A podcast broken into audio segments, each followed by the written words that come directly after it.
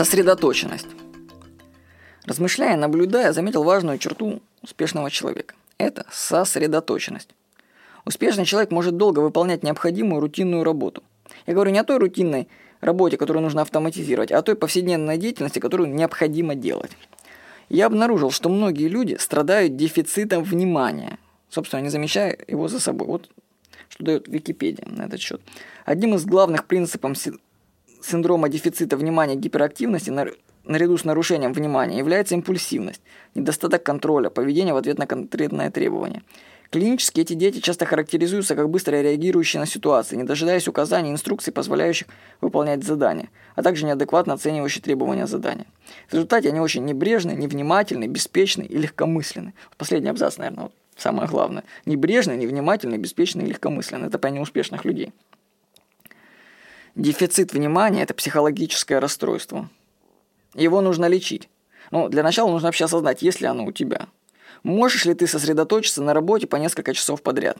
Как часто ты отвлекаешься? Сбиваешься? Ну, вообще у меня с вниманием все в порядке. Я думал, что дела так обстоят и у других.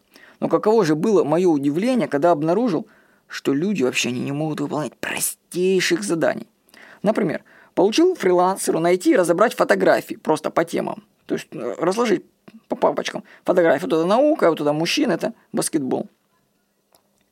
Заплатил ему за работу. И что вы думаете? Он тянул эту работу несколько недель. И в конце концов умудрился напутать, неправильно сортировав фотографии.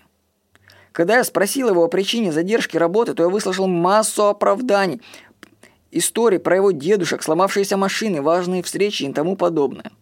Выполнить такую работу, которую ему дал, было делом двух часов. Но человек не смог ее сделать за две недели. Его постоянно что-то отвлекало. Он не мог сосредоточиться. Это расстройство. Вы тоже встретитесь по жизни с людьми, которым не хватает внимания. Отсеивайте их еще на подступах к работе. Предлагайте выполнить простейшее предварительное задание в срок. Создавайте системы отсева и отбора работников. Учитесь на чужих ошибках, иначе такие люди вас измотают.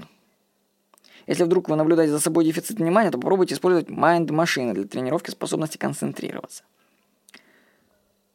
Дефициту внимания удивляют незаслуженно мало внимания, вот как звучит. А между тем, что сосредоточенность – это один из ключевых факторов успеха. Ну, по скрипту вы можете прочитать книгу «В поисках потока. Психология увлеченности повседневной жизни». Это для того, чтобы почувствовать, что сосредоточенность, она создает ощущение потока, и работа делается сама собой, и ничего в этот момент тебя не отвлекает. Так что будьте сосредоточены. С вами был Владимир Никонов.